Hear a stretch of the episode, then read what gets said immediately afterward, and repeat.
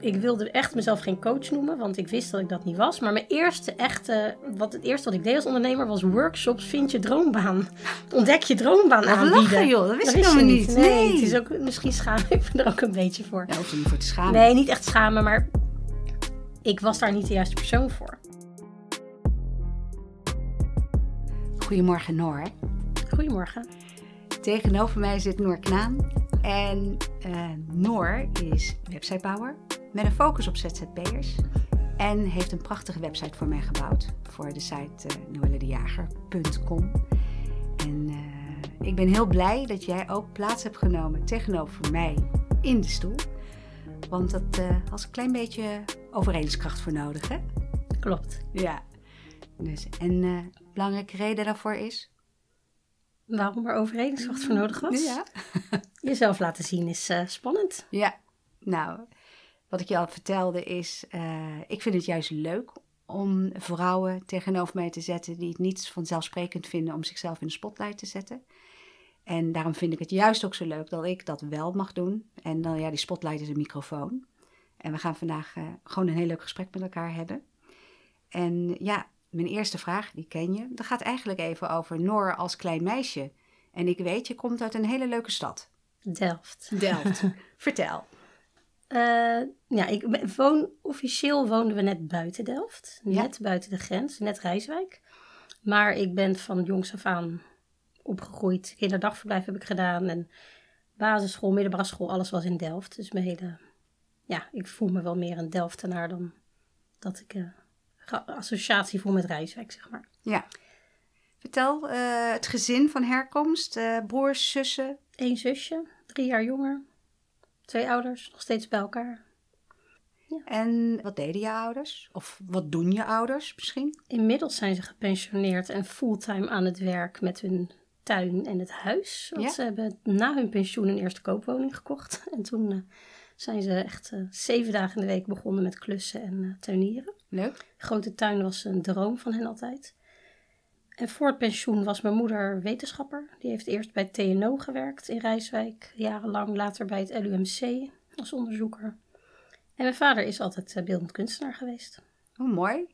En wat voor een kunst moet ik aan denken bij je vader? Veel abstract, abstract werk. Laatste jaren schilderen, daarvoor ook uh, meer ja, objecten. Ja, oké. Okay. En uh, kan het zijn, waar kunnen we werk van hem vinden?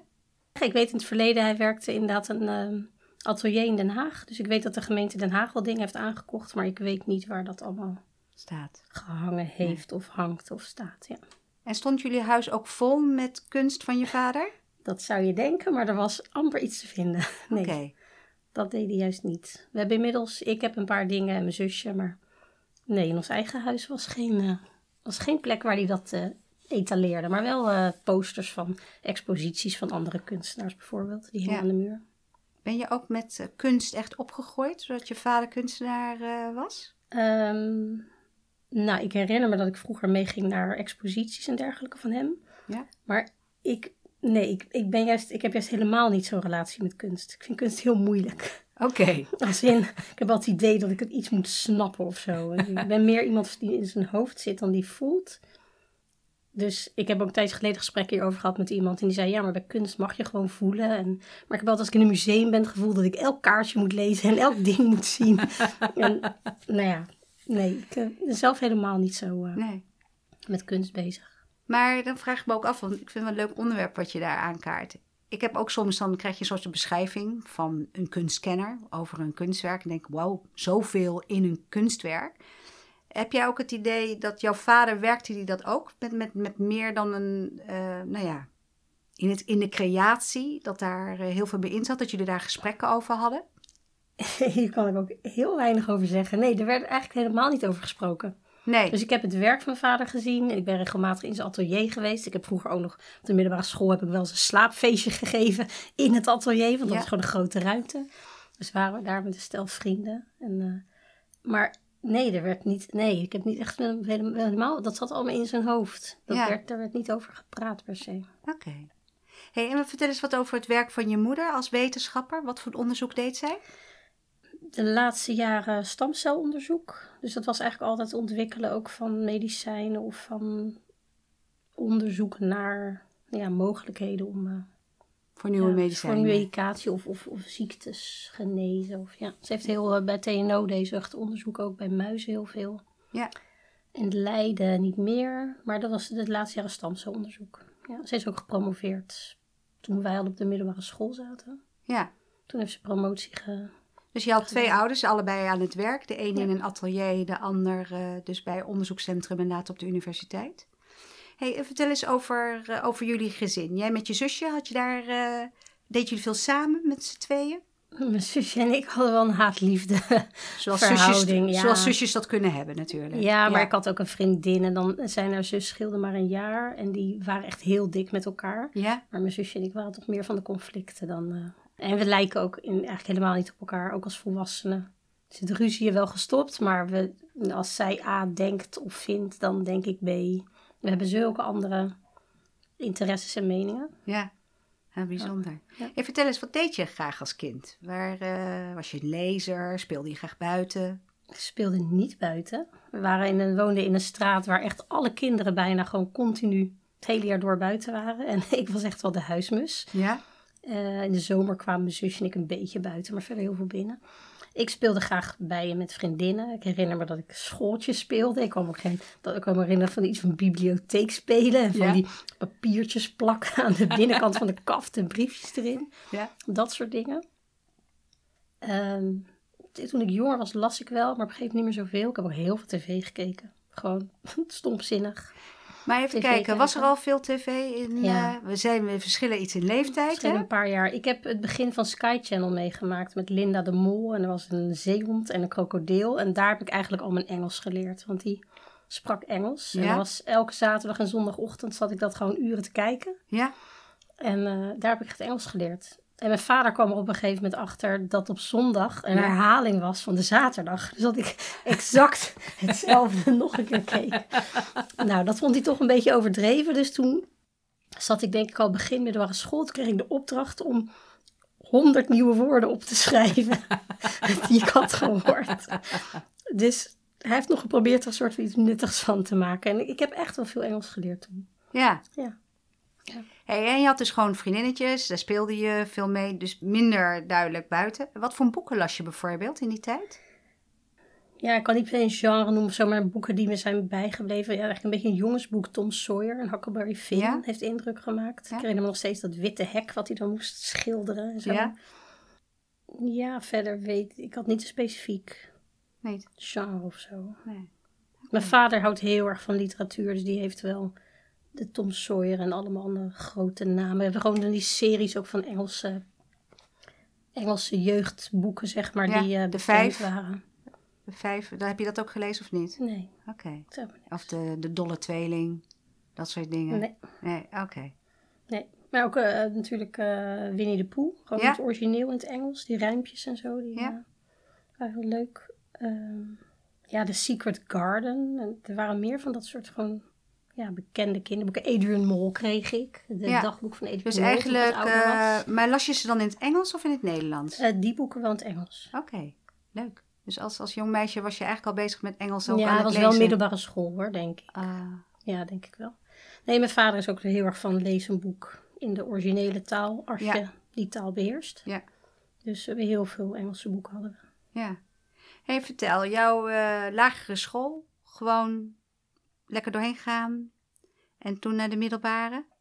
Ik zat op Vrijnet-onderwijs. Dat is nu, eh, is diezelfde Vrijnet-school bestaat nog in Delft. En die is heel groot nu, maar dat was toen vrij klein en uniek. Ik weet Ja? niet of je bekend bent met Vrijnet-onderwijs. Nee? Ja, een soort in, in het rijtje van Montessori en Jena-plan is dat dus ook een variant waarbij het ook ging over zelf plannen van je werk. Ja, Veel zelfstandigheid, geen klassikale lessen bijna. oké. Ehm, maar ik herinner me mijn basisschooltijd vooral als heel veel kletsen op de gang. Dat ik zat te werken op de gang, maar ondertussen gewoon uren zat te kletsen. Nee, ik heb bij mijn middelbare, bij mijn basisschooldocent ook in groep 8 ook wel echt de indruk achtergelaten dat ik vooral lui ben. Dus ik deed echt niet veel. En, maar we kregen ook geen cijfers. We hadden rapporten met soort bolletjes van, van of je goed of minder goed ver was ontwikkeld in dingen. Ja. En je werd ook niet beoordeeld op taal of rekenen, herinner ik me, maar eh, samenwerken met anderen. Weet je, dat soort vaardigheden. Ja, dus die rapporten, dat deed me allemaal niet zoveel. Als in, daar was geen druk. Nee. En zodra ik in de brugklas kwam, dacht ik van... Oké, nu ga ik cijfers krijgen. Nou moet ik wat gaan doen. Ja. Nou, dus toen heb ik ook... Ja, dat was, ik had gewoon die stok achter de deur nodig. Ja. En toen ging ik, ging ik echt leren voor het eerst. Maar we hadden trouwens ook, we hadden op die basisschool geen toetsen. We hadden geen huiswerk. We hebben nooit CITO's gedaan. Dus ja, je Een deed gewoon- heerlijke basisschool, denk ik, als ik dat zo hoor. Ja, ja, op zich wel. We hadden Ja. ook ik weet nog een rekenmethode, die heette Taltaal. En dan had je een soort computer of een, een zo'n lopende band, moet je je voorstellen, met zo'n ding. En dan kwam er dus, ging er iets in en dan kwam er aan de andere kant wat uit. Dat was Ja. allemaal heel beeldend, visueel. Dus ik kwam eigenlijk ook op de, in de brugklas met het idee van, ik heb helemaal niks geleerd op school. Ik heb hele rare methodes gehad. Ja. Dus ik was heel onzeker. En eigenlijk dacht ik dat ik het dus allemaal niet zou kunnen. Ja. En daardoor ging ik heel hard werken. Ja, toen haalde ik gewoon hartstikke hoge cijfers. Ja. Dus, en dat was ook wel een stimulans, maar dus ook wel dat ik iets moest, nou niet se moest bewijzen, maar gewoon echt zorg. Ik had, maakte me echt zorgen in het begin dat ik gewoon, ja, raar onderwijs had gehad. ja. Anders dan de rest. Maar uiteindelijk, het leren ging je gewoon goed af. Leren ging me makkelijk af, ja. Ja. Dus je had eigenlijk helemaal niet zo last van lui zijn. Nou, ik was geen harde werker, maar ik hoefde blijkbaar ook niet zo heel hard te werken. Ik ben wel van de basisschool met een HAVO-advies weggegaan. Ja? En toen had ik met de kerst had ik een HAVO-VWO-advies.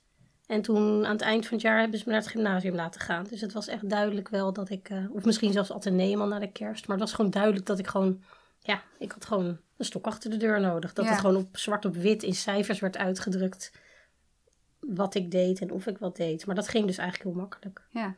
Vertel eens iets over je middelbare schooltijd. Ja, was ook in Delft dus. Ja? Nogal grootjes. Ja, ik heb het daar heel fijn gehad wel. Ik was als, als kind echt wel basis, basisleeftijd, basisschoolleeftijd echt wel een muurbloempje heel erg. Ja? Ehm, en altijd wel een beetje gebleven, maar ook in de brugklas. Ik keek vooral heel erg mijn ogen uit. Ik was Ja. heel erg onder de indruk van die grote school met veel leerlingen. En ook, ik zag allemaal kinderen met merkkleding. Ik herinner me zelfs nog een meisje wat zelfs een sticker van Levi's dan nog op haar broek had geplakt of zo. Dat ik dacht echt... En ik had nog nooit van merken gehoord zelfs. Dus het was echt een hele andere wereld. En grote meisjes. En ik ben zelf klein gebleven altijd. Maar Ja. Ik was echt nog een meisje. En dan Zijn zag we je even de- groot ongeveer? Jij bent een paar centimeter langer, denk ik. Oké, zelfs nog langer. Wauw. en eh, dat is echt, ja, ik weet nog gewoon van die grote meisjes in de brugklas, die echt al vrouwen waren. Het was allemaal heel indrukwekkend. Kreeg je daar makkelijk eh, vriendschap mee? Nou, in het begin heb ik me wel, ik had met een aantal basisschoolleerlingen, ging ik naar de brugklas. En die hebben me echt wel, dat had ik echt wel nodig in het begin, die steun van een paar bekenden. Ja. Maar ik weet dat ik in de tweede, eh, begon ik eigenlijk echt nieuwe, pas nieuwe vriendinnen te maken. Ja. tweede, derde. En toen heb ik echt wel goede vriendinnen gekregen die ook, eh, ja, waarvan ik met eentje ook nu nog steeds contact heb. Leuk. En waar was je goed in? En mijn gevoel zegt, want ik weet waar je natuurlijk naar bent gaan studeren. Waar was je goed in? In welk vak? Of eigenlijk alle vakken? Niet alle, maar ik had wel een, een beetje een onlogische combinatie. Ik was zowel goed in de taal als in de exacte vakken. Ja. En waar Maar- ging jouw eigen voorkeur naar uit? Nee, vond ik allebei ook wel leuk. Tenminste, ik vond, nee, ik had Frans en Duits vond ik eigenlijk nooit echt leuk. Dat is niet waar. Engels vond ik wel leuk. Maar het ging me allemaal makkelijk af. Ik had en, had en heb nog steeds geen affiniteit met economie, geschiedenis, aardrijkskunde, dat soort vakken. Ja. Daar had ik gewoon, ik had ik waarschijnlijk ook wel gekund, maar daar had ik geen, Dus- geen affiniteit mee. Nee. Nee. Dus, heb hoe zag je profiel eruit? Ik heb eindexamen gedaan met vier talen: Nederlands, Engels, Frans, Latijn. Ja? En wiskunde, biologie, eh, scheikunde en biologie. Dus echt eindexamen. Natuurkunde zat er niet bij. Nee, sorry, wel-. Wat zei ik dan? Zei dat? Misschien zei je het wel hoor. Wiskunde, biologie, Scheikunde? scheikunde. Nee, dat moet natuurkunde geweest zijn. Ik weet niet wat ik net zei. Oké. Nou, misschien zei je het wel, heb ik het gewoon niet gehoord. Nee, ik heb die geschiedenis zei, maar dat klopt niet. Vier exacte vakken en vier Talen. Talen. Ja, en toen had ik dus wel wiskunde A in plaats van B gekozen. Omdat ik, we hadden dus deden examen eigenlijk in acht vakken. Dat deden heel veel mensen bij ons op school. Ja. En dat ik toch dacht, nou laat ik het iets makkelijker maken met wiskunde A. Maar toen kreeg ik op de universiteit wiskunde B. En toen dacht ik, oh, dat vind ik eigenlijk veel leuker. Ja. Past veel beter. Ja. Dus ik had net zo goed B kunnen doen, achteraf gezien. Uiteindelijk heb ik Latijn heb ik eigenlijk amper gehaald. Ik heb een vijf gehaald op mijn eindexamen. Maar En waarom Ja. heb je Latijn, eh, ben je blijven houden? Is daar een bela- ik ben naar het gymnasium gegaan gewoon omdat het kon. Ja? Omdat ik die optie kreeg. Eh, Grieks had ik na een jaar al laten vallen. Ja, en ik ben wel gewoon iemand die dingen afmaakt. Dus Ik was begonnen met Latijn en met gymnasium. Ik vond het ook toen ik wel bezig was, wilde ik dat gymnasiumdiploma ook wel halen. Ja. Maar ik was dus wel mijn motivatie voor Latijn wel op een gegeven moment kwijt. Het Ja. was ook echt wel heel moeilijk, vond ik, op het eind. Dus dat eindexamen, die vijf, ja, ik had het eigenlijk dus niet voldoende... Ik had er niet voldoende grip op. Maar ja. Nou ja, en we weten nu hoe belangrijk nou nog zo'n vijf is hè, in ons leven. Ja, nee, maakt het niet uit. Het heeft natuurlijk gewoon geholpen wel. Met, Ja. je gevo- met gevoel voor taal heeft het zeker wel bijgedragen. Ja. En als je dan later, ik heb later ook Spaanse lessen gedaan. En ja, er zijn gewoon genoeg talen waar je Latijn in terug ziet komen. Absoluut, zeker. Hey, had je op je middelbare school eigenlijk al enig idee welke kant je uit wilde gaan? Ik had geen flauw idee. Nee, dus we moesten natuurlijk op een gegeven moment keuzes gaan maken. Ik weet dat ook op school kwamen ze langs van universiteiten. Ik was eigenlijk altijd veel geïnteresseerd in andere landen en culturen. Dus ik heb ook bij culturele antropologie gekeken. En, en mijn moeder die was dus eh, in, de, in de medische hoek of de wetenschappelijke hoek. Dus die had ook wat invloed op me. Want heeft zij, wat, wat voor studie heeft zij? Biologie. Biologie gedaan. Mijn beide ouders hebben biologie gestudeerd. Oké, maar vader je vader is alleen een, eh, kunstenaar geworden. Die heeft een omslag gemaakt. Ja. Dus nee, ik had geen flauw idee. Ik herinner me ook dat we uren door, dat ik met een vriendin ook uren door van die boeken zat te bladeren. Maar waar zij het probleem had dat ze alles interessant vond, had ik eigenlijk het probleem dat ik niks interessant genoeg vond. Ja. En toen ben ik na mijn eindexamen ben ik een half jaar in het buitenland geweest. En toen heb ik nog aan de telefoon vanuit het buitenland met mijn moeder het ik moest voor 1 december inschrijven of zo. Hebben we Ja. het nog daarover gehad van welke keuze wordt het dan? En volgens mij had ze gezegd, ja, doe maar medische biologie. Ik ik wil helemaal geen Ja. medische biologie doen. En ik kende iemand die in Wageningen levensmiddelentechnologie deed. Ja. En dat sprak me wel een beetje aan, maar ik wist het niet precies. En misschien vond ik het vooral leuk omdat hij er zo enthousiast over was. Ja. Dus toen heb ik me eigenlijk zonder heel goed te weten waar ik aan begon, daarvoor ingeschreven. Ja. En toen in de collegezalen hadden we de eerste twee trimesters, hadden we denk ik.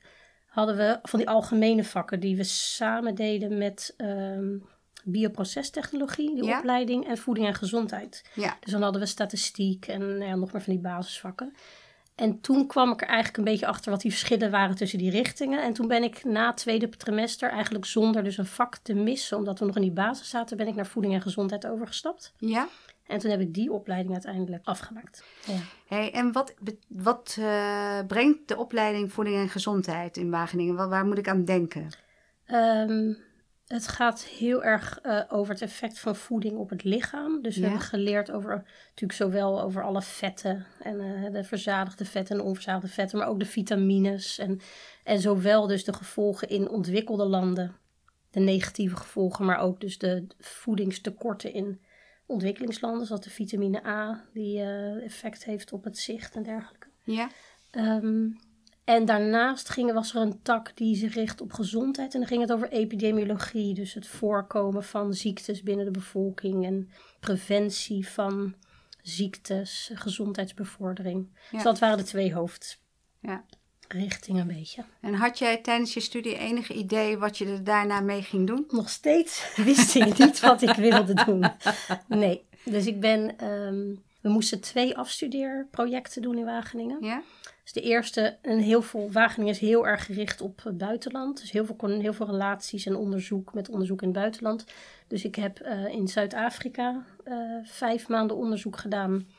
En dan gingen we het, eh, in, de, in een sloppenwijk het verschil meten tussen eh, het effect van eh, het verrijkte maispap. Want maispap was daar de basisvoeding. Dus maispap die aan baby's werd gegeven. Ja. En dan het verschil tussen de gewone maispap en verrijkte maispap, die dan door Nestlé volgens mij werd gemaakt met extra vitamine. Ja. En dan gingen we dus allemaal testjes doen op, met, het consultatiebureau doet, met blokjes in bakjes en dat soort dingen. Ja.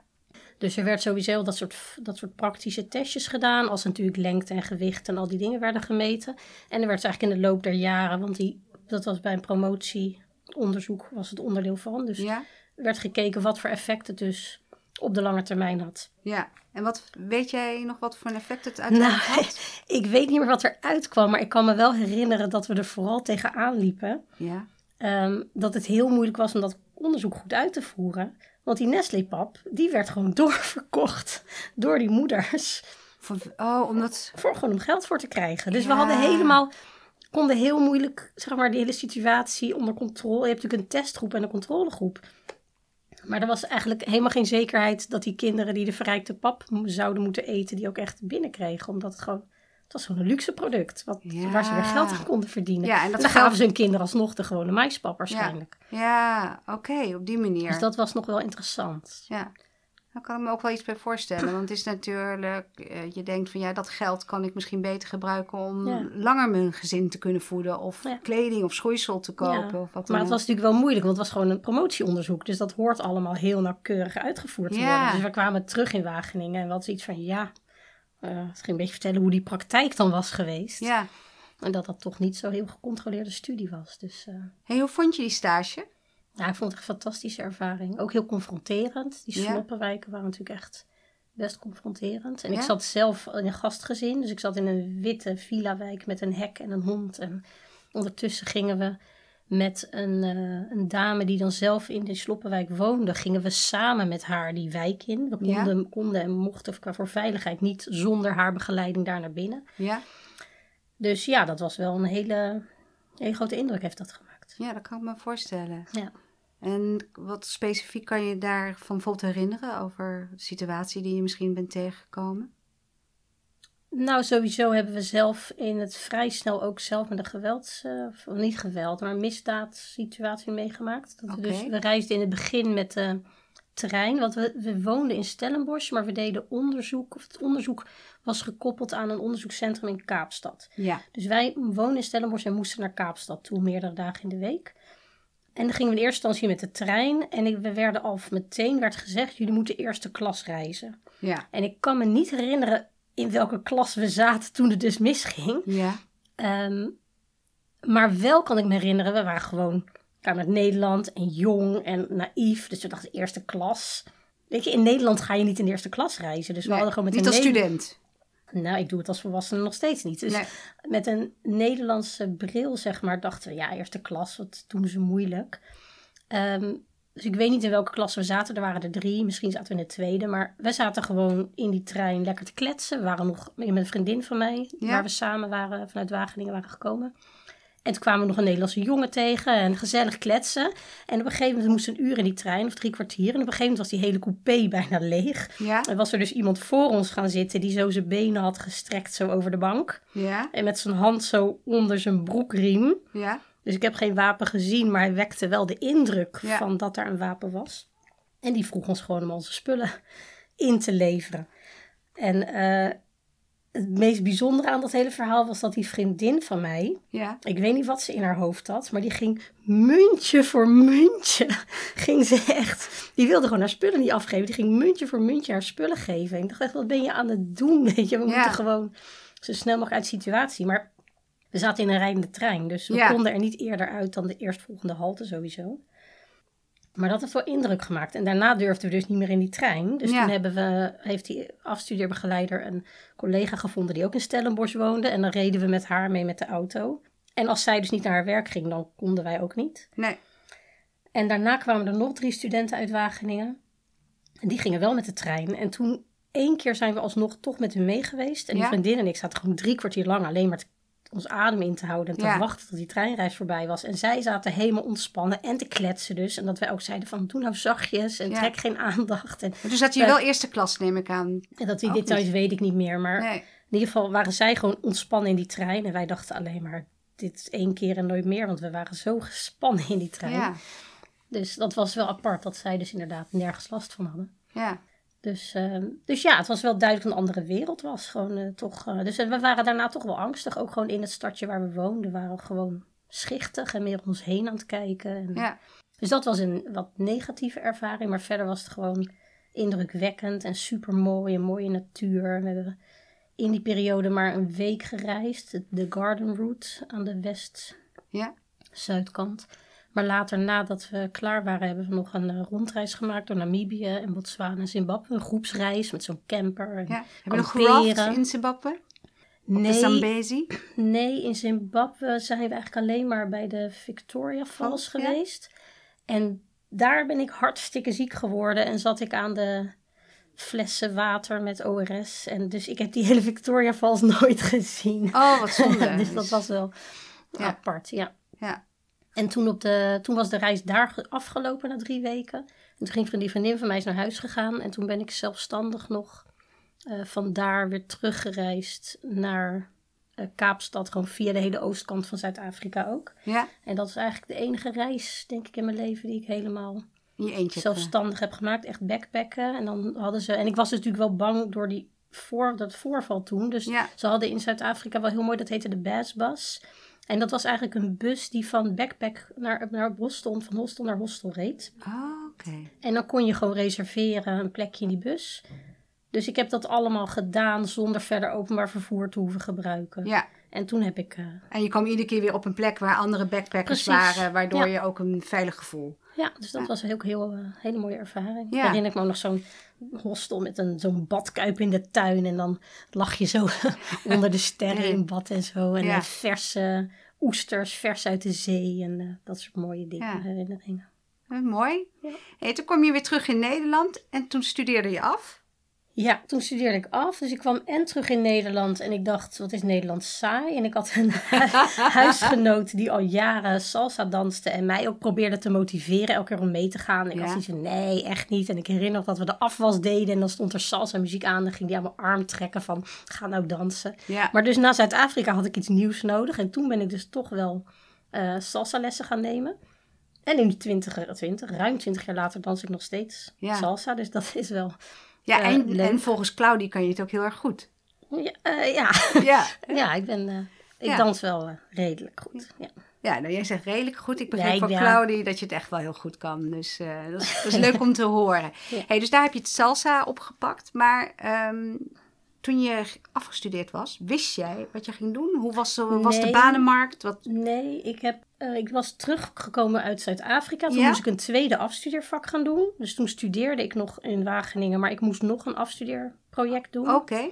En die heb ik gedaan bij de GGD in Vlaardingen. En dat was natuurlijk te grote afstand om te reizen. En ik was ook wel klaar met Wageningen. Ik had RSI gekregen ook nog, waardoor ik vertraging had opgelopen. Dus ik was inmiddels richting mijn vijfde jaar aan het gaan, terwijl het een vierjarige opleiding is. Ja. Of was. Ehm, dus ik had wat vertraging opgelopen. En toen had ik die, dacht ik, een, een vriendin ging al afstuderen.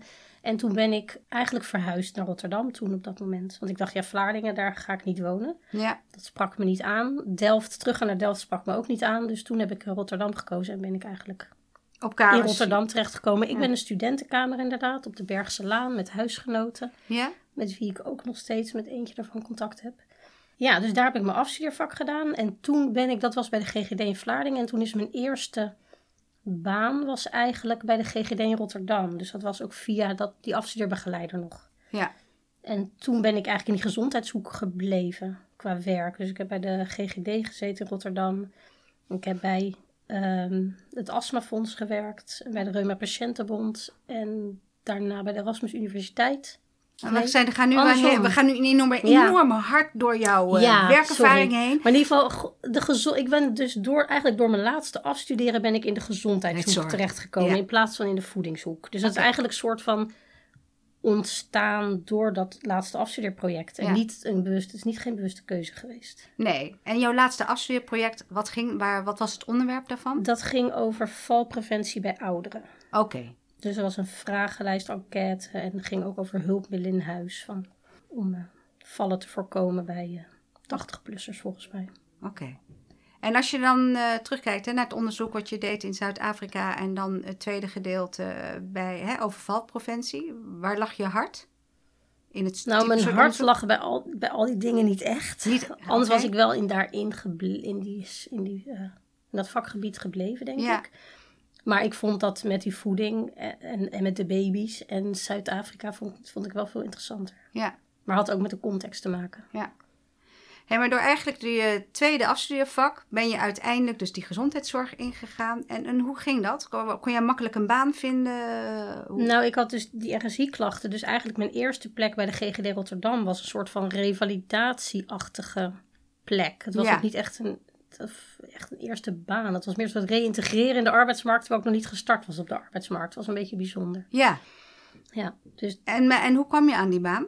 dat was dus wel via de afstudeerbegeleider die ik nog bij mijn laatste Ja. Dat was iemand die bij de GGD werkte en bij de Universiteit van Wageningen. Oké. Wageningen Universiteit heet het trouwens. Dat is via hem gegaan. Die Ja. allereerste baan. Ja. En daar, wat daarna... En maar heb je daar nog... Het was voor jou gewoon, oké, prima. Ik kan in Rotterdam, daar woon ik nu. Ik kan hier een baan krijgen. Of heb je nog je gedachten laten gaan over... wat ga ik nou doen nu ik klaar ben met mijn studie? Ik denk niet dat ik daar... Nee, ik denk dat op dat moment was ik echt... Ik had die RSI-klachten waren zo erg dat ik geen theekopje of krant meer kon vasthouden. Dus dat was echt alleen maar proberen weer... Of überhaupt in een werkende situatie te komen. Ja. Eh, Dus jouw eerste, eerste betaalde baan was dus eigenlijk, eigenlijk wat je, precies wat je zegt. Met je bijzonder, je reïntegreerde van Ja. iets wat terwijl je eigenlijk het ook je eerste baan was. Ja, dat was ook een heel behapbaar project. Het was, ik moest de eerste lijnzorg in Rotterdam inventariseren. Dus hoeveel huisartsen, welke huisartsen, fysiotherapeuten, dat soort dingen. Dus ik was gewoon een grote spreadsheet aan het maken met al die gegevens. En met je Heel RSI. behapbaar. Maar je was dus wel Ja, achter een computer bezig. Ja, ik weet ook niet precies hoe dat ging. Ik weet wel dat ik toen bij de... Daarna want ik, ben ik gaan werken bij de Erasmus Universiteit. En Ja. daar had ik... eh, hadden de meeste mensen een collega op de kamer. En had ik een eigen kamer. En echt met spraaksoftware heb ik toen gewerkt. Oh, gaaf. Kan ik, daar denk ik nu voor het eerst in al die jaren aan. Ja, Ik zat echt met spraaksoftware toen. toen dus je hoeft je niet je muisarm te gebruiken. Nee, ik ging vooral typen. Eh, vooral inspreken, sorry, en dat werd getypt. Maar dat werkte in die tijd nog niet zo goed. Als je nu op je telefoon iets inspreekt, dan Ja. krijg je bijna foutloos Ja. eh, de tekst. Maar dat was toen nog niet zo, dus het was niet ideaal. Maar er werd dus wel heel veel aangepast toen. Ja, en wat deed je bij Erasmus? Daar deed ik een onderzoek voor het astmafonds. Zo Ja. ben ik daarna bij het astmafonds terechtgekomen. En daar ging ik eh, prestatieindicatoren in kaart brengen voor het astmafonds. Oké, en waar moet ik dan aan denken? Ja, ik weet niet eens of ik het nog zo goed kan uitleggen, maar je ging dus met zo'n cockpit en dan had je dus indicatoren en dan kon je daaruit aflezen in hoeverre dus de organisatie scoort op bepaalde vlakken. Oké. Ik weet niet meer wat de, wat de factoren waren. Maar het ging met name dus over de performance van het astmafonds en niet zozeer Ja. over het onderzoek. Van Nee, maar dat, dat, ik weet niet meer wat, de, wat die indicatoren waren, maar dit zijn wel dat soort, dat soort indicatoren. Dus wel eh, niet financiële indicatoren of Nee, zo. dat Het ging wel ik. over eh, dus of fondsenwerving of de project of de patiëntenzorg. Dus we gingen samen met het astmafonds eigenlijk in kaart brengen hoe, eh, hoe je kan meetbaar kan maken hoe ze het doen, zeg maar, hoe goed ze het doen. Ja. Wat ik wel bijzonder vind is eigenlijk, hè, m- eh, na je studie ben je eigenlijk een soort van, ja, een beetje soort ingeschoven omdat iemand zei, dit is een leuke studie en je dacht, oké, ik weet het ook niet anders, ik ga Ja. dit doen. Met je baan is het eigenlijk Ja. ook vergelijkbaar gegaan. Ja. En eh, vanuit het Erasmus en het Astmafonds heb je nog ergens anders gewerkt? Ik ben toen, dus na dat project voor het astmafonds, ben ik bij het astmafonds gaan werken. Ja? En toen ben ik vanuit het astmafonds, weet ik niet meer wat de link was met de Reuma Patiëntenbond, maar dat ging via daar intern, was er dus ook bij de Reuma Patiëntenbond, werd toen een project eh, rond de WMO opgestart. En toen heb ik daar ook deeltijd gewerkt. En toen was ik inmiddels zwanger en toen moest ik, het. Oh, dus je hebt ergens Paul ergens ontmoet. Nee, oh ja, Paul heb ik, oh ja, goed, ik heb Paul ook ergens ontmoet. Waar heb je Paul ontmoet? Dat, was, dat is goed. Dat, dat was tussen. Dat heeft ook met werk te maken. Want dat Ja. was dus tussen de baan bij het Erasmus, de Erasmus Universiteit Ja? en het Astmafonds. Want ik wist dat ze me bij het Astmafonds wilden aannemen voor een project. Maar Ja. dat moest allemaal nog geregeld worden. Ja? Dus daar zat een aantal maanden tussen. Dus, en toen ik eh, twee weken thuis zat, omdat mijn project, mijn contract bij de Erasmus Universiteit werd af, was afgelopen, toen kwam er een mailtje voorbij. Toen mailden we nog. Had Ja. iemand gemaild naar zijn hele contactlijst, iemand die ik via Salsa ken, Ja? dat er een eh telefoniste, receptioniste nodig was voor drie weken bij hem op het werk. Want er was iemand ziek. Ah. En daar werkte Paul. En Paul is architect. Paul is architect die inmiddels wel een, ja, een soort andere hoek in is gegaan met focus met zijn werk. Ja. Gaat echt meer over bouwprocessen in de zorg optimaliseren. Maar is inderdaad van oorsprong architect en gebruikt dat deels nog in zijn werk. Maar dat was dus inderdaad een architectenbureau. Ja. En die drie weken dat ik daar zou werken, die werden vier maanden. Want diegene die ziek was, die bleef ziek, langer Ja. ziek dan verwacht. Dus tegen die tijd was ik daar gewoon al heel lang. Ik heb zelfs echt een heel afscheidsfeestje gekregen met allemaal een spel cadeau en zo'n boekje of dat iedereen wat voor me had geschreven. Ja. Ik dacht, Je hebt daar vier maanden gewerkt. En daarbij dus ook is de relatie met, met Paul uh, Eigenlijk ontstaan. nadat ik daar weg was. Ik heb hem daar leren kennen. Ja. En zodra ik mijn hielen had gelicht, durfde hij me uit te vragen. Ah, wat leuk. Want een, uit- een collega uitvragen, dat was toch niet echt... eh, Nee. zat niet in zijn plan. Ja, maar wat grappig. Dus je hebt eigenlijk een, een tijd lang werk gedaan. Ja, en laat me eerlijk zeggen, gewoon toch een beetje in beneden je niveau. Die paar maanden was dat wel zo, ja. Ja? Ja, Maar verder als- was het wel allemaal op academisch niveau. Ja, dus nee, maar die per maand als receptioniste. Ja. Maar dat deed je ook gewoon om tijd te doden. Eh, nou, ik dacht achteraf, als ik van tevoren had geweten dat het vier maanden zou zijn geweest, Ja. had ik het waarschijnlijk niet gedaan. Oké. Maar ze vroegen iemand voor drie weken en Ja. ik was bezig. Nou, niet, ik weet niet of ik aan echt aan het solliciteren was. Volgens mij was ik een beetje aan het solliciteren, maar ook vooral aan het wachten op het astmafonds. Ja, Want het leek alsof dat ging gebeuren. Dus ik zat gewoon thuis met te vervelen. Dus ik dacht, nou, ik kan best drie Ja. weken de telefoon opnemen. ja. Dus een beetje tijd doden, wat je ja, zei. toch wat gewoon. tijd doden. Ja. Maar als ik dus van tevoren had geweten, ik, als iemand had gezegd, we zoeken voor vier maanden receptionist, Had ik, nee, want dan, ik, was, ik wist niet wanneer de nieuwe baan zou starten. Ja, ja. Dus het was echt een soort van ja, samenloop van omstandigheden. Ja.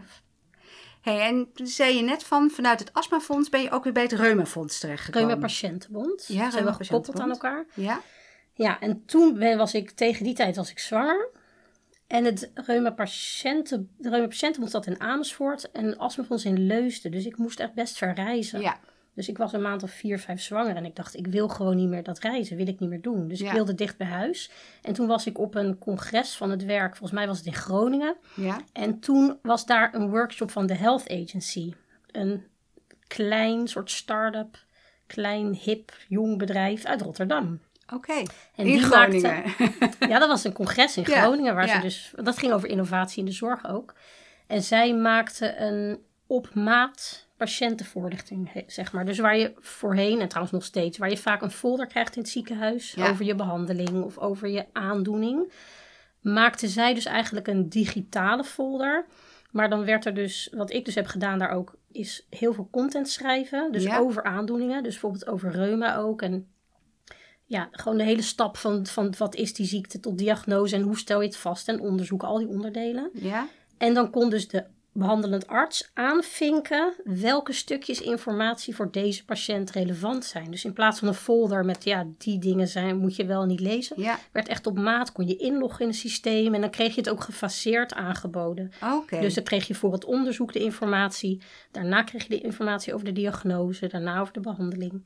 Dus dat schreven wij eigenlijk, die content. Oh, mooi. En jij bent bij dat bedrijf terechtgekomen Ja. in Rotterdam. Ja, en daar heb ik eigenlijk. Dat is denk ik een van de eerste keren dat ik echt het lef had om zo'n stap te zetten. Ik wilde zo graag naar Rotterdam. En ik vond dat bedrijf ook echt, het sprak me heel erg aan. Dat vond Ja. ik heel leuk. Toen ben ik echt, terwijl ik dus, nog- ik ben nog steeds wel verlegen.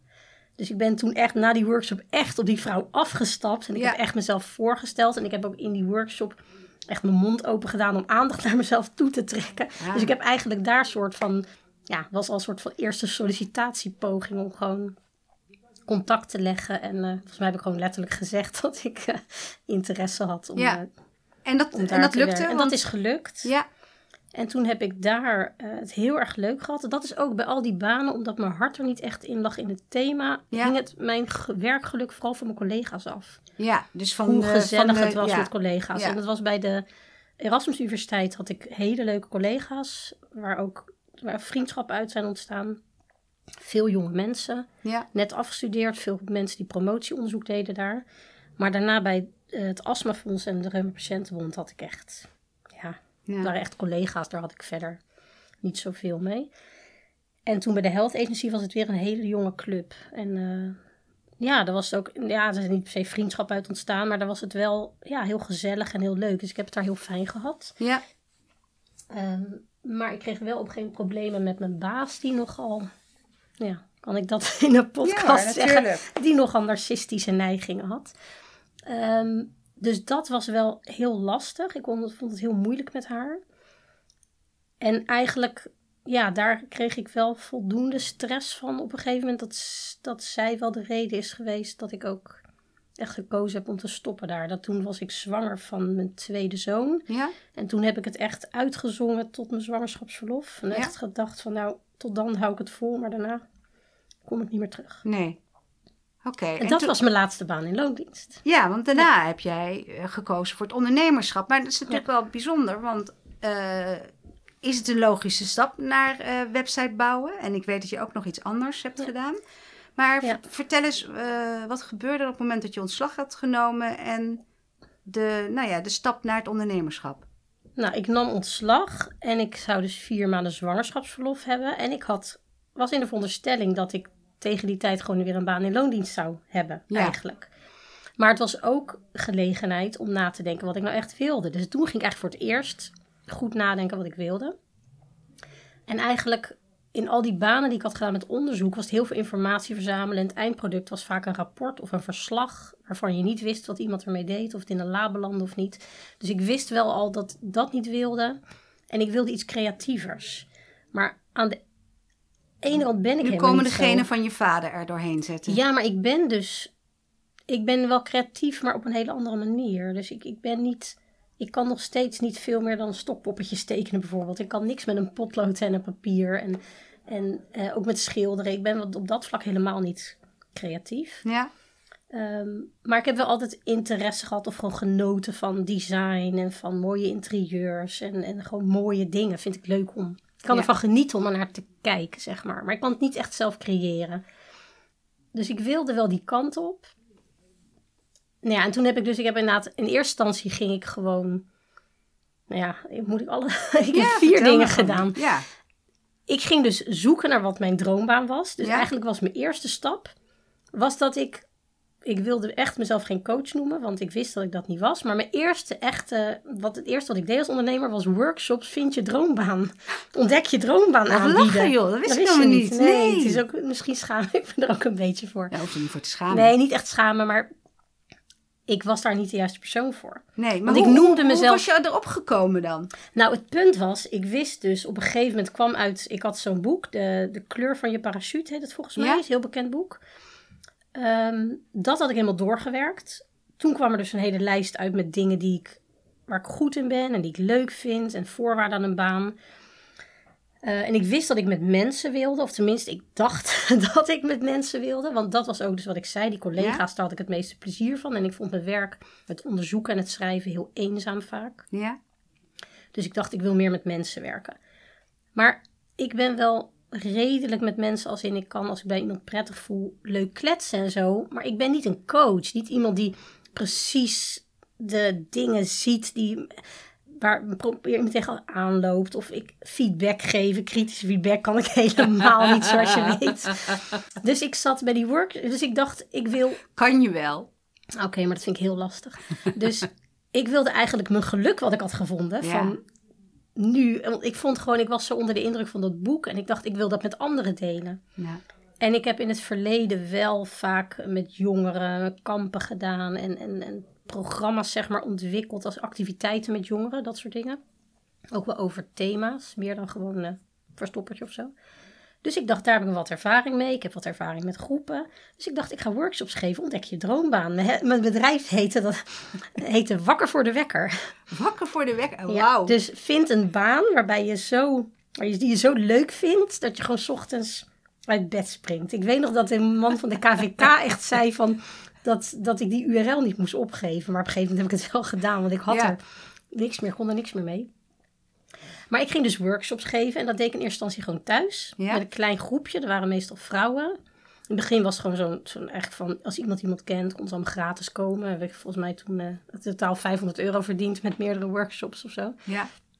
Maar dat ging allemaal leuk en aardig, totdat ik een deelnemer had die vastliep bij de opdrachten. En toen kon ik haar helemaal niet begeleiden daarin. Ja. Er zat ook weerstand. En toen zat er dus iemand anders in die groep. Ik weet niet meer of, of haar achtergrond psycholoog was of wat ze was. Maar zij ging alle juiste vragen stellen. En alle juiste dingen zeggen. En toen werd ik zo geconfronteerd. toen dacht ik, ja, dit, dit past helemaal niet. Ik vind het wel leuk met mensen, maar ik, dit is niet mijn sterke kant. Nee. Dus zij nam eigenlijk de rol over die ik had moeten spelen. Dus eh, ja, dus ik heb haar later ook nog contact met haar gen- opgenomen daarover. En Ja. toen schrok ze echt heel erg dat ik gestopt was. Dat ik al besloten te stoppen met die workshops. Maar ik zei nee, het was alleen maar goed, want ik voelde me al dat dit niet helemaal klopte. Ja. En zij was gewoon degene die eh, dat duidelijk liet zien. Dat dit niet mijn pad was. Wat bijzonder. Ik vind het, eh, dit is, ik blijf het een verrassing vinden dat ik gewoon in deze gesprekken toch echt weer iets ontdek van de persoon tegenover me. Dan denk ik, nou, we kennen elkaar toch echt al wat jaren en we praten best een hoop met elkaar, maar Ja. het verborgen verleden van de Noor. Ja, nee, maar vertel verder. Dus dat was het eerste wat je hebt gedaan. Toen en ging dat, ja, dat ging dus niet. Dat, dat, dat, ja, en toen dacht ik, wat nu? Ja. En na mijn hele zoektocht met wat ik allemaal wilde, kwam ik toch terug bij dat wat ik kende. Ja, Oh ja, trouwens, nog wat wel goed is om te zeggen, misschien het hele feit dat ik dat hele ondernemerschap überhaupt overwoog, ja, was vooral, want ik ben geen ondernemer in hart en nieren. En dat heb ik ook, ik heb ook vroeger wel tegen vriendinnen gezegd van, nou, het laatste wat ik zou moeten doen is voor mezelf beginnen. Ook omdat ik niet voldoende, voor mijn gevoel niet voldoende doorzettingsvermogen had of discipline.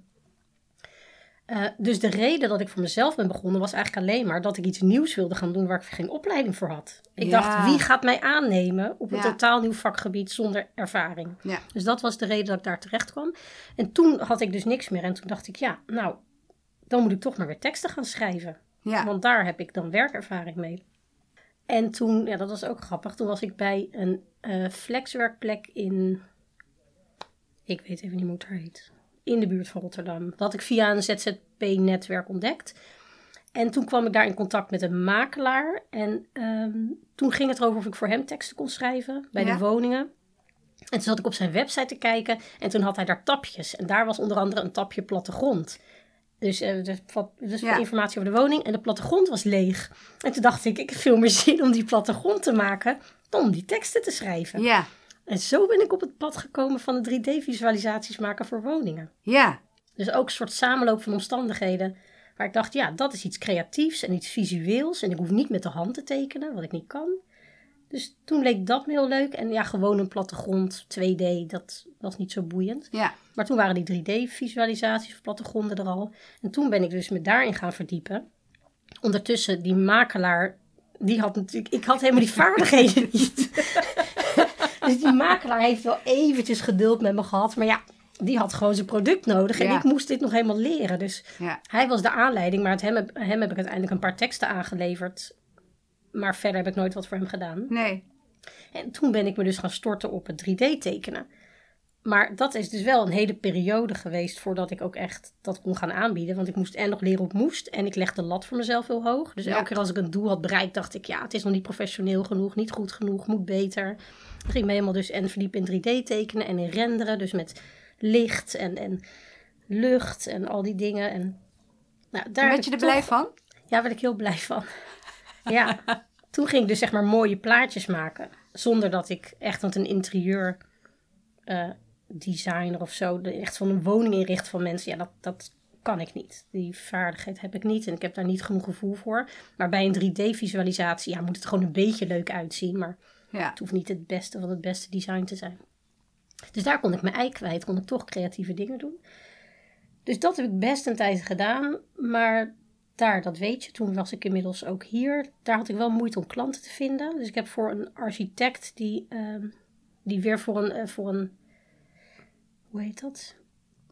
Een aannemer. Een aannemer, Die voor een ja. aannemer werkt of met een aannemer die dan woningen ging ombouwen. En dan key turn, weet je, dat helemaal zo kant en klaar opleveren dat je er meteen in kan. Ja, Dus zij eh, werkte met zo'n aannemer en dan of met meerdere. En dan heb ik heb ik een hele periode voor haar dus eh, een periode 3D-visualisaties gemaakt. Dus daar waarmee dus de, de woning vast te huur of te koop kon worden gezet. Omdat Ja. je dan kon laten zien hoe het eruit zou zien als het af zou zijn ja, met interieur.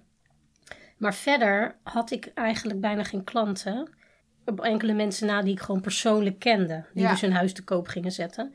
Dus ik moest eigenlijk, dat heeft echt een jaar op mijn to-do-lijst gestaan, moest ik allemaal makelaars gaan benaderen. Nou, je kent mij. De makelaar, de stereotype makelaar, dat staat echt heel ver bij mij vandaan. En ja, dat is niet iemand met wie ik makkelijk match of waar ik me gemakkelijk bij voel. En koude acquisitie vind ik sowieso ook heel onprettig. Dus ik had de optie om makelaars te benaderen, wat ik niet echt durfde. Ik denk dat ik van alle makelaars in de omgeving uiteindelijk drie of vier heb gesproken. Dat Ja. ik het lef had om te bellen. Eh, en de andere optie was dus, de huizenmarkt was toen heel ken het juiste woord niet. Krap, juist niet. Ja. Nee, of juist, die huizen stonden juist heel lang te koop, dus niet krap. Niet krap.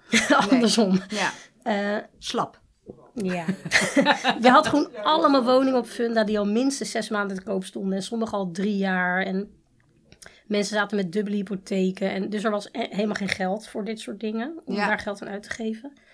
Maar dus mijn andere idee was om dan op Funda, dus mensen ook echt met koude acquisitie, gewoon woningen te vinden die lang te koop stonden. En dan zou ik daar een brief in de brievenbus doen met mijn kaartje. En nou, dat was allemaal een idee, want er voelde zoveel weerstand voelde ik daarbij dat ik uiteindelijk die stap nooit heb gezet. Nee.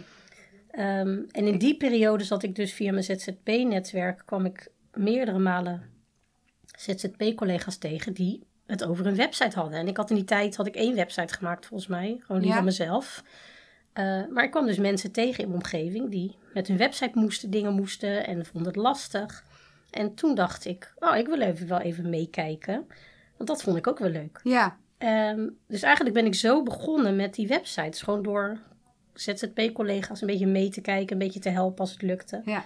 Maar dat was nog niet voor jou het denken, het idee, ik word dus websitebouwer. Nee, eh, nee, dat was het beginnetje. Maar toen kregen we de Dam. Ja, En toen moest je daar, de Rotterdamse alternatieve munt. En Ja. daar had ik een, via het ZZP-netwerk ook een account gekregen. ja, En daar moest je dan diensten gaan aanbieden. En ik dacht, nou ja, ik ga niet dat aanbieden waar ik normaal gesproken, wat ja. ik normaal aanbied. 3D-visualisatie. Dus ik moet iets anders. Dus ik had daarop gezet hulp voor mensen met een Mac, die niet weten hoe de Mac werkt. Want ik werk al jaren met een Mac. Eh, en ik had dus erop gezet eh, website hulp. Zo zijn wij ook met Zo hebben we elkaar Zo gevonden. elkaar gevonden. Want ik zat met heel veel dam, die ik weer ergens anders had. Maar ik dacht, hoe kan ik nou die dam uitgeven? Ja, dus zo heb jij mij gevonden, omdat ik daarop stond met die website. En dus ik durfde in het eerste instantie geen echt geld te vragen voor die website, want ik had nog heel weinig ervaring. Ja, Dus het begon, deden 50-50 was het volgens mij. 50-50 gedaan. ja. 50 in dam en Ja. 50 in... eh, en Ja. we hebben, hebben heel lang die dam Heen en weer geschoven. Ja. Ja, had ik voor de En ik had ook niet de makkelijkste website voor je bedacht. Nee. Met een, Maar toen ik eh, jouw website maakte, had ik wel al een paar mensen paar gemaakt, geholpen. ja. En een paar websites gemaakt. Maar zo is het dus ontstaan. Dus met dat ik het via de Dam ging aanbieden. En toen op een gegeven moment heeft één dame dus uit mijn interviews... Die kende ik ook via het ontbijt, kende ik die, van ZZ Pro. Ja, Die heeft mij de eerste officiële opdracht voor een website gegeven. En dat was in 2014. kijk. En dat was...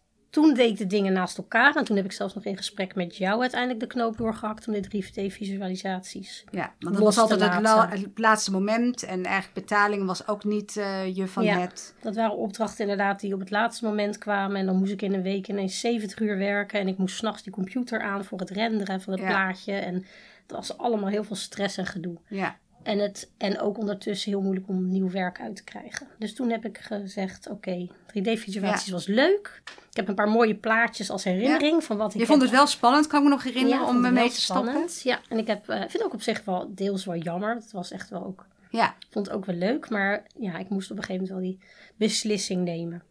Maar je hebt inmiddels echt, hè, van mijn leven nu 2021, Dus ik ben nu zeven heel jaar. veel, nou ja, good placers, maar ook buiten good place, echt eh, bedrijven, ZZP'ers geholpen met een prachtige website. Ja. En jij als websitebouwer, je staat echt goed op de kaart als ondernemer. Dus vertel, wat, wat, is er, wat is er voor jou veranderd in die periode dat je een beetje soort van begon en tot waar je nu staat? Nou, sowieso was jij er. Ja? jij bent heel grote steun geweest. En ik ben natuurlijk, voor jou ben ik die website gaan maken. En Ja. toen heb jij me uitgenodigd hier vaker te werken, terwijl ik aan de website werkte. Dus toen raak- leerde ik Good Place to Work kennen. En toen ben ik hier gaan werken, want daarvoor werkte ik al die tijd eigenlijk thuis. Dus ik Ja. ben ook letterlijk uit mijn schulp Ja. gekropen door mezelf te laten zien op een Ja, wij vonden het makkelijk ook om samen met Anneke om dan makkelijk snel Ja. te overleggen. En ik zei, Ja. vind je het leuk om dan bij mij te komen zitten als je aan mijn website werkt? Ja. En daarvoor dacht ik altijd, ik wist dat je bestond, maar ik dacht dat ja, ik kan net zo goed thuis werken. Ja. Wat meer mensen hè, Ja. denken, zoals je weet. Ja. Eh, dus, maar dat ik dus hier ben gaan werken, heeft gewoon mijn netwerk vergroot. Ik had ook via ZZ Pro wel een netwerk, maar ik was daar niet heel actief. Ehm, dus dit zorgde er gewoon voor dat ik steeds mensen om me heen had.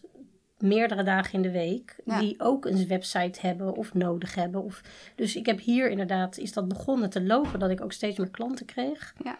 En daarna ging het via via. En Toen kwam je samenwerking met Claudie. Toen kwam Claudie, die ik ook inderdaad via ZZ Pro heb leren kennen. Heb jij hier naartoe gehaald? Ja, want wij hadden elkaar ontmoet. Zij doet grafische vormgeving. Dus zij zei, ja, ik heb eigenlijk een nieuwe website nodig. En ik zei, ik heb eigenlijk een huisstijl nodig. Ja, Dus we zijn begonnen met... De samenwerking is begonnen door voor elkaar iets te ontwikkelen. ja. En toen had ik haar inderdaad hier uitgenodigd voor overleg. En toen vond ze het hier heel leuk en is ze volgens mij heel snel lid geworden. ja ze is eh, meteen. ja, vrijwel meteen en, Ja. en ook niet meer weggegaan. Nee, dus, Claudia eh, is hier natuurlijk ook nu gewoon eh, ja. fulltime bijna. Ja. En jullie Ja. doen best nog veel projecten samen. Ja. We hebben inmiddels best veel samen gedaan. Als ik een project heb waarbij het design wat spannender moet zijn. Ik maak zelf zonder design ook vaak websites. Maar dan Ja. is het meer recht toe recht aan. En ziet het er gewoon netjes uit. Maar als Ja. mensen iets spannends willen qua design. Of speciale uitstraling willen. Dan Ja. vraag ik Claudie erbij. Ja. En als Claudie een klant heeft die voor een design vraagt voor een website. En die heeft nog geen bouwer. Dan betrekt ze mij erbij. Ja. Dus ik ja, ik weet niet. Ik denk dat we tien websites samen hebben gedaan of zo nu. Ik weet niet precies. Ja. dus dat bevalt heel erg goed. En ik vind dat ook heel erg leuk. Want wat ik al zei, ik vind... Ik geniet van mooie dingen, mooi design. Maar ik kan het zelf niet echt ontwikkelen of ontwerpen. Dus als ik met Claudie of een andere vormgever samenwerk... Dan maken zij iets moois. Ja. En dan kan ik gewoon technisch het, hè, het realiseren. Dus dan vind ik het heel leuk. Want het eindresultaat is eigenlijk veel meer dan wat ik in mijn eentje zou kunnen opleveren. 1 plus 1 is 3, hè? Precies. Ja. En de, ondertussen heb ik ook nog die uitdaging, want dat is ook dat ik wil, vind het wel leuk als het werk het moet niet monotoon worden. Ja. Dus ik blijf ook de uitdaging houden, want met elk nieuw design heb ik weer nieuwe uitdagingen om het voor elkaar te krijgen met, met de tools waar ik mee werk. ja. Dus ik heb daar heel veel, heel veel van geleerd en eh, blijf ik door ontwikkelen. Ik heb En- gisteren je naam nog genoemd naar twee coaches van mij. Oké, dus, eh, dankjewel. Ja, ik zeg van je moet echt op de site van Noor gaan kijken. Ja. Dus dat is heel erg leuk. Dus- Ja. En dus dat, dat acquisitie waar ik dus ook moeite mee heb, dat ja, op een Mensen dag... vinden jou, hè? op een dag moet ik misschien wat actiever worden, maar mijn netwerk en het, Ja. het, ja, het is inmiddels groot genoeg om eh, Ja. eigenlijk niet heel veel te hoeven doen. Ja, en dat is mooi. Maar ik denk ook, zijn, wat jij hebt gekozen op een bepaald moment voor één template Ja. in WordPress, want het zijn websites in WordPress. Je hebt gekozen voor één template, want wat jij, wat ik me nog goed kan herinneren, waar je tegenaan liep, was dat met al die verschillende templates, dat het relatief, veel- relatief veel tijd kost om te kijken van, hè, hoe werkt deze template dan? Terwijl eigenlijk een template, als we het nu eerlijk zeggen, de meeste templates, eh, die is gewoon een boekenkast. En eh, als je goed weet hoe je met een template kan werken, kan je elke boekenkast ongeveer genereren ermee. En dat heb jij gedaan, hè? En dat is Divi. Ja, ik heb inderdaad een thema gekozen met een page builder in. Ja. Daarvan zijn er wel meerdere, maar Divi is daar één van. Ja. En die page builder zorgt er eigenlijk voor dat je heel Ja, flexibel bent in de indeling. Want het, ik weet niet hoe het nu zit met andere thema's, omdat ik het niet meer bijhoud. Maar voorheen was het zo dat je bij een thema ja, vaak heel weinig opties had. Je had Ja. gewoon een paar varianten van pagina's en verder. En gewoon dus als je zegt ik wil een foto links of rechts of een tekstblokje op een andere plek, dan kon dat allemaal niet Nee. zomaar. Nee. Eh, en met die pagebuilders ben je inderdaad, ja, heb je inderdaad zo'n blokkendoos met tekstblokjes, foto's, maar ook Ja. een video of een eh, testimonial of allerlei dingen. En die Ja. kun je inderdaad heel, ja, Flexibel heel flexibel inzetten en heel verschillende eh, op, eh, indelingen maken van je pagina's. En ik denk ook het mooie is wat je de stap hebt gezet, is naar pakketten. Is dat je het pakket hebt voor de, de ondernemer die een klein budget heeft, maar ook niet veel nodig heeft. Hè? Ja. Twee, drie pagina's volgens mij. Nee, mijn, pa- mijn, mijn pakketten verschillen niet in het, aan- in het eigenlijk niet in het eh, aantal pagina's en dergelijke, maar meer in eh, besteden ze al het werk uit of doe ik alleen dat stuk wat ze zelf niet kunnen Oh, en ja. doen ze zelf de rest. Ja. Dat is vooral de variant. Dus Ja. in, de, in het instappakket zorg ik ervoor dat het, dus de pagina's zijn, de layout klaar staat Ja. en de kleuren en de, en de stijl en alles. Maar gaan ze zelf de, de website vullen Ja. en in het uitgebreidere pakket leveren ze mij de tekst en de afbeeldingen aan en verzorg ik alles. Ja. Nou, ik kan, ik heb inmiddels, we hebben twee, nee, we hebben drie websites al. Je hebt drie websites voor mij gemaakt. Als je, Je hebt de de, Academy, Ja. je hebt de website voor het boek Overleven als ondernemer en nu mijn eigen site, ja, Noelle de Jager. ja je, de Novella de Jager was meer een uitbreiding van je boekensite. Ja, maar uiteindelijk- is het ja, best wel Ja, dat is toch een wat groter project geworden weer, zoals gebruikelijk. Ja. Hey, maar overduidelijk, en eh, we gaan straks je website noemen. Jij maakt prachtig websites, of alleen, of samen met Claudie, of met eventueel een ander ontwerper. En eh, eh, de meeste mensen hier op Eco Place weten jou wel te vinden. Want eh, het mond-op-mond reclame idee van werkt hier en ook Ja. buiten het, het netwerk van Good Place to Work natuurlijk. Zeker. Je gelooft het niet. We zijn echt al een uur bezig. Noor. Veel En besproken. ehm, wat is de belangrijkste ondernemersles die jij voor jezelf hebt geleerd en die jij ook zou willen meegeven aan andere ondernemers? Tja. Ehm, nou ja, in mijn geval was het gewoon eh, met kleine stapjes vooruit en doorzetten. Want ik heb echt wel een hele lange aanlooptijd nodig gehad. Ook met die verschillende richtingen die ik had. Maar ook toen ik me eenmaal op de websites ging richten volledig...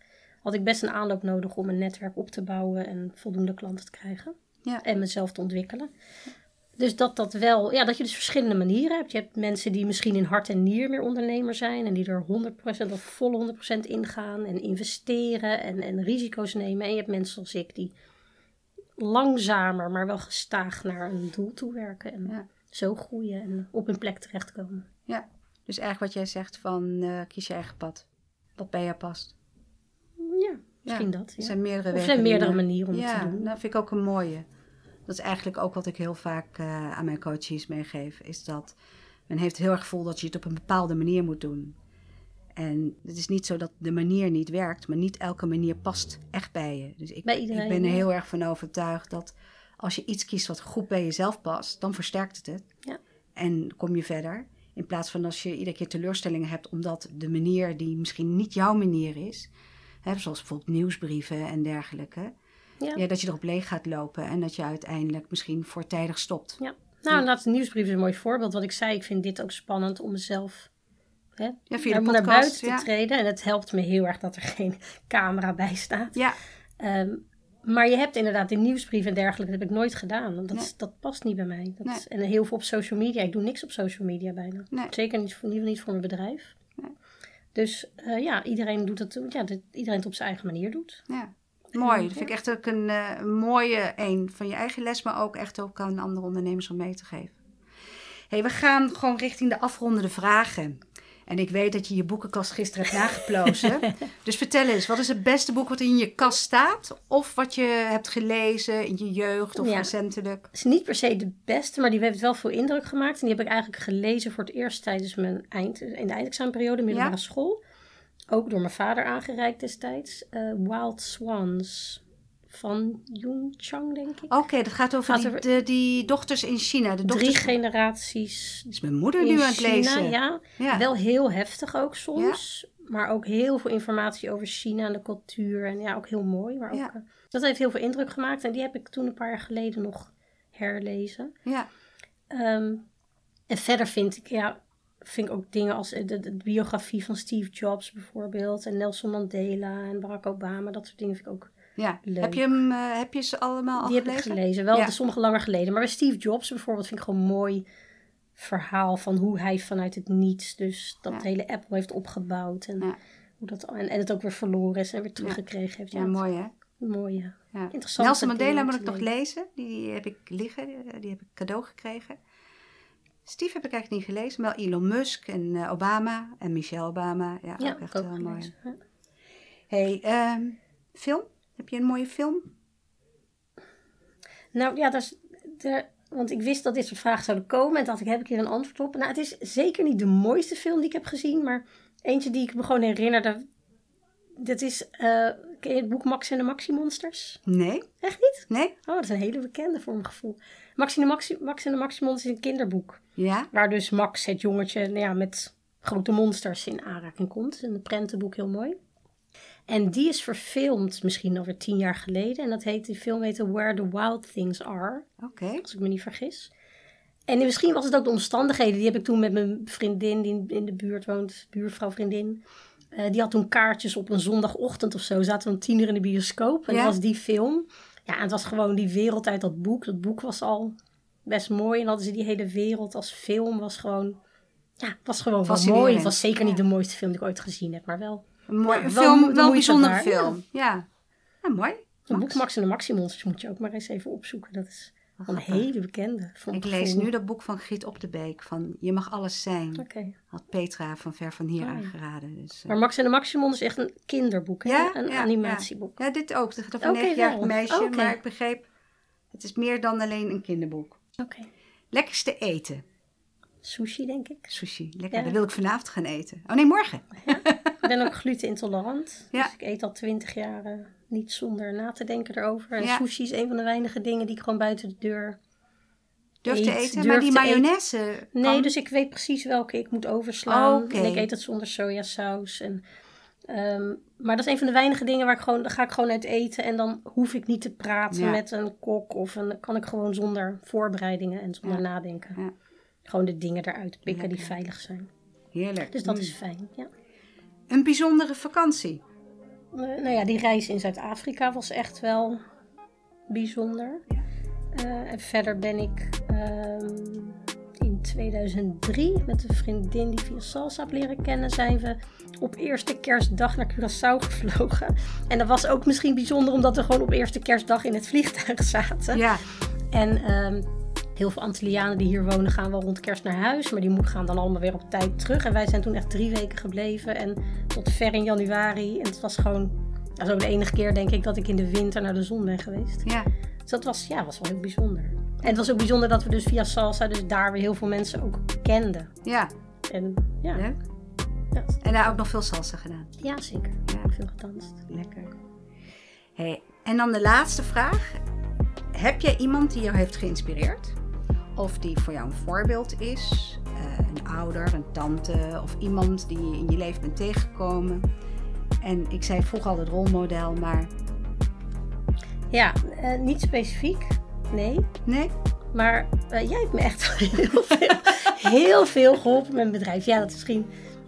Zonder jou was ik nu niet geweest waar ik was met mijn bedrijf. Nou, dat vind ik een groot compliment. Maar ik geloof echt ook echt wel dat jij daar zelf een hele belangrijke rol in hebt gespeeld. Maar ik vind het mooi dat ik daar in die reis een eh, deel heb mogen Uiteraard uitmaken. heb Ja. ik zelf ook wat gedaan. Maar Ja, je nee, hebt me zeker. echt heel veel groei laat. Heel veel groei komt echt wel door jou. Oké, ik nu Dus dank je wel. Ja, en ik vind het mooi ook hoe jij gewoon hier eh, al, die, al die ondernemers verbindt. En, en ze steunt, maar ook heel erg verbindt. Jij bent heel erg, eh, ja, Ja. heel erg een goede factor daarin. Nou, dankjewel. Jij ook. nu val ik stil. Die stilte kan ik er straks uitknippen. Lieve Noor, we gaan echt afsluiten. Maar ik weet zeker dat er ZZP'ers zijn en misschien ook kleine MKB'ers die zeggen van... Oh, ik wil eigenlijk wel eens kijken wat voor mooie websites Noor maakt. Waar kunnen ze je vinden? Op www.noorknaan.nl Spel even Knaan voor de Knaan is Karel Nico, Anton Anton Nico. mensen. .nl. Heel vaak goed. gespeld al in mijn leven. Jij bent niet echt actief op social media, maar ze kunnen je wel vinden op LinkedIn. Hè? Ik sta op LinkedIn, dus daar ben ik te vinden. Maar eh, En bij Good Place to Work. ja, Good Place to Work ook. Dus ehm, wil je een nieuwe website? Ik zou zeggen, echt even op de site kijken van Noor. En anders met haar een kopje koffie plannen. En eh, heel erg bedankt voor dit gesprek. Ik vond het echt heel erg leuk. Ik heb weer nieuwe dingen ontdekt. Dat, eh, en eh, nou ja, wij zien elkaar gewoon hier. Ja, Dankjewel. dankjewel.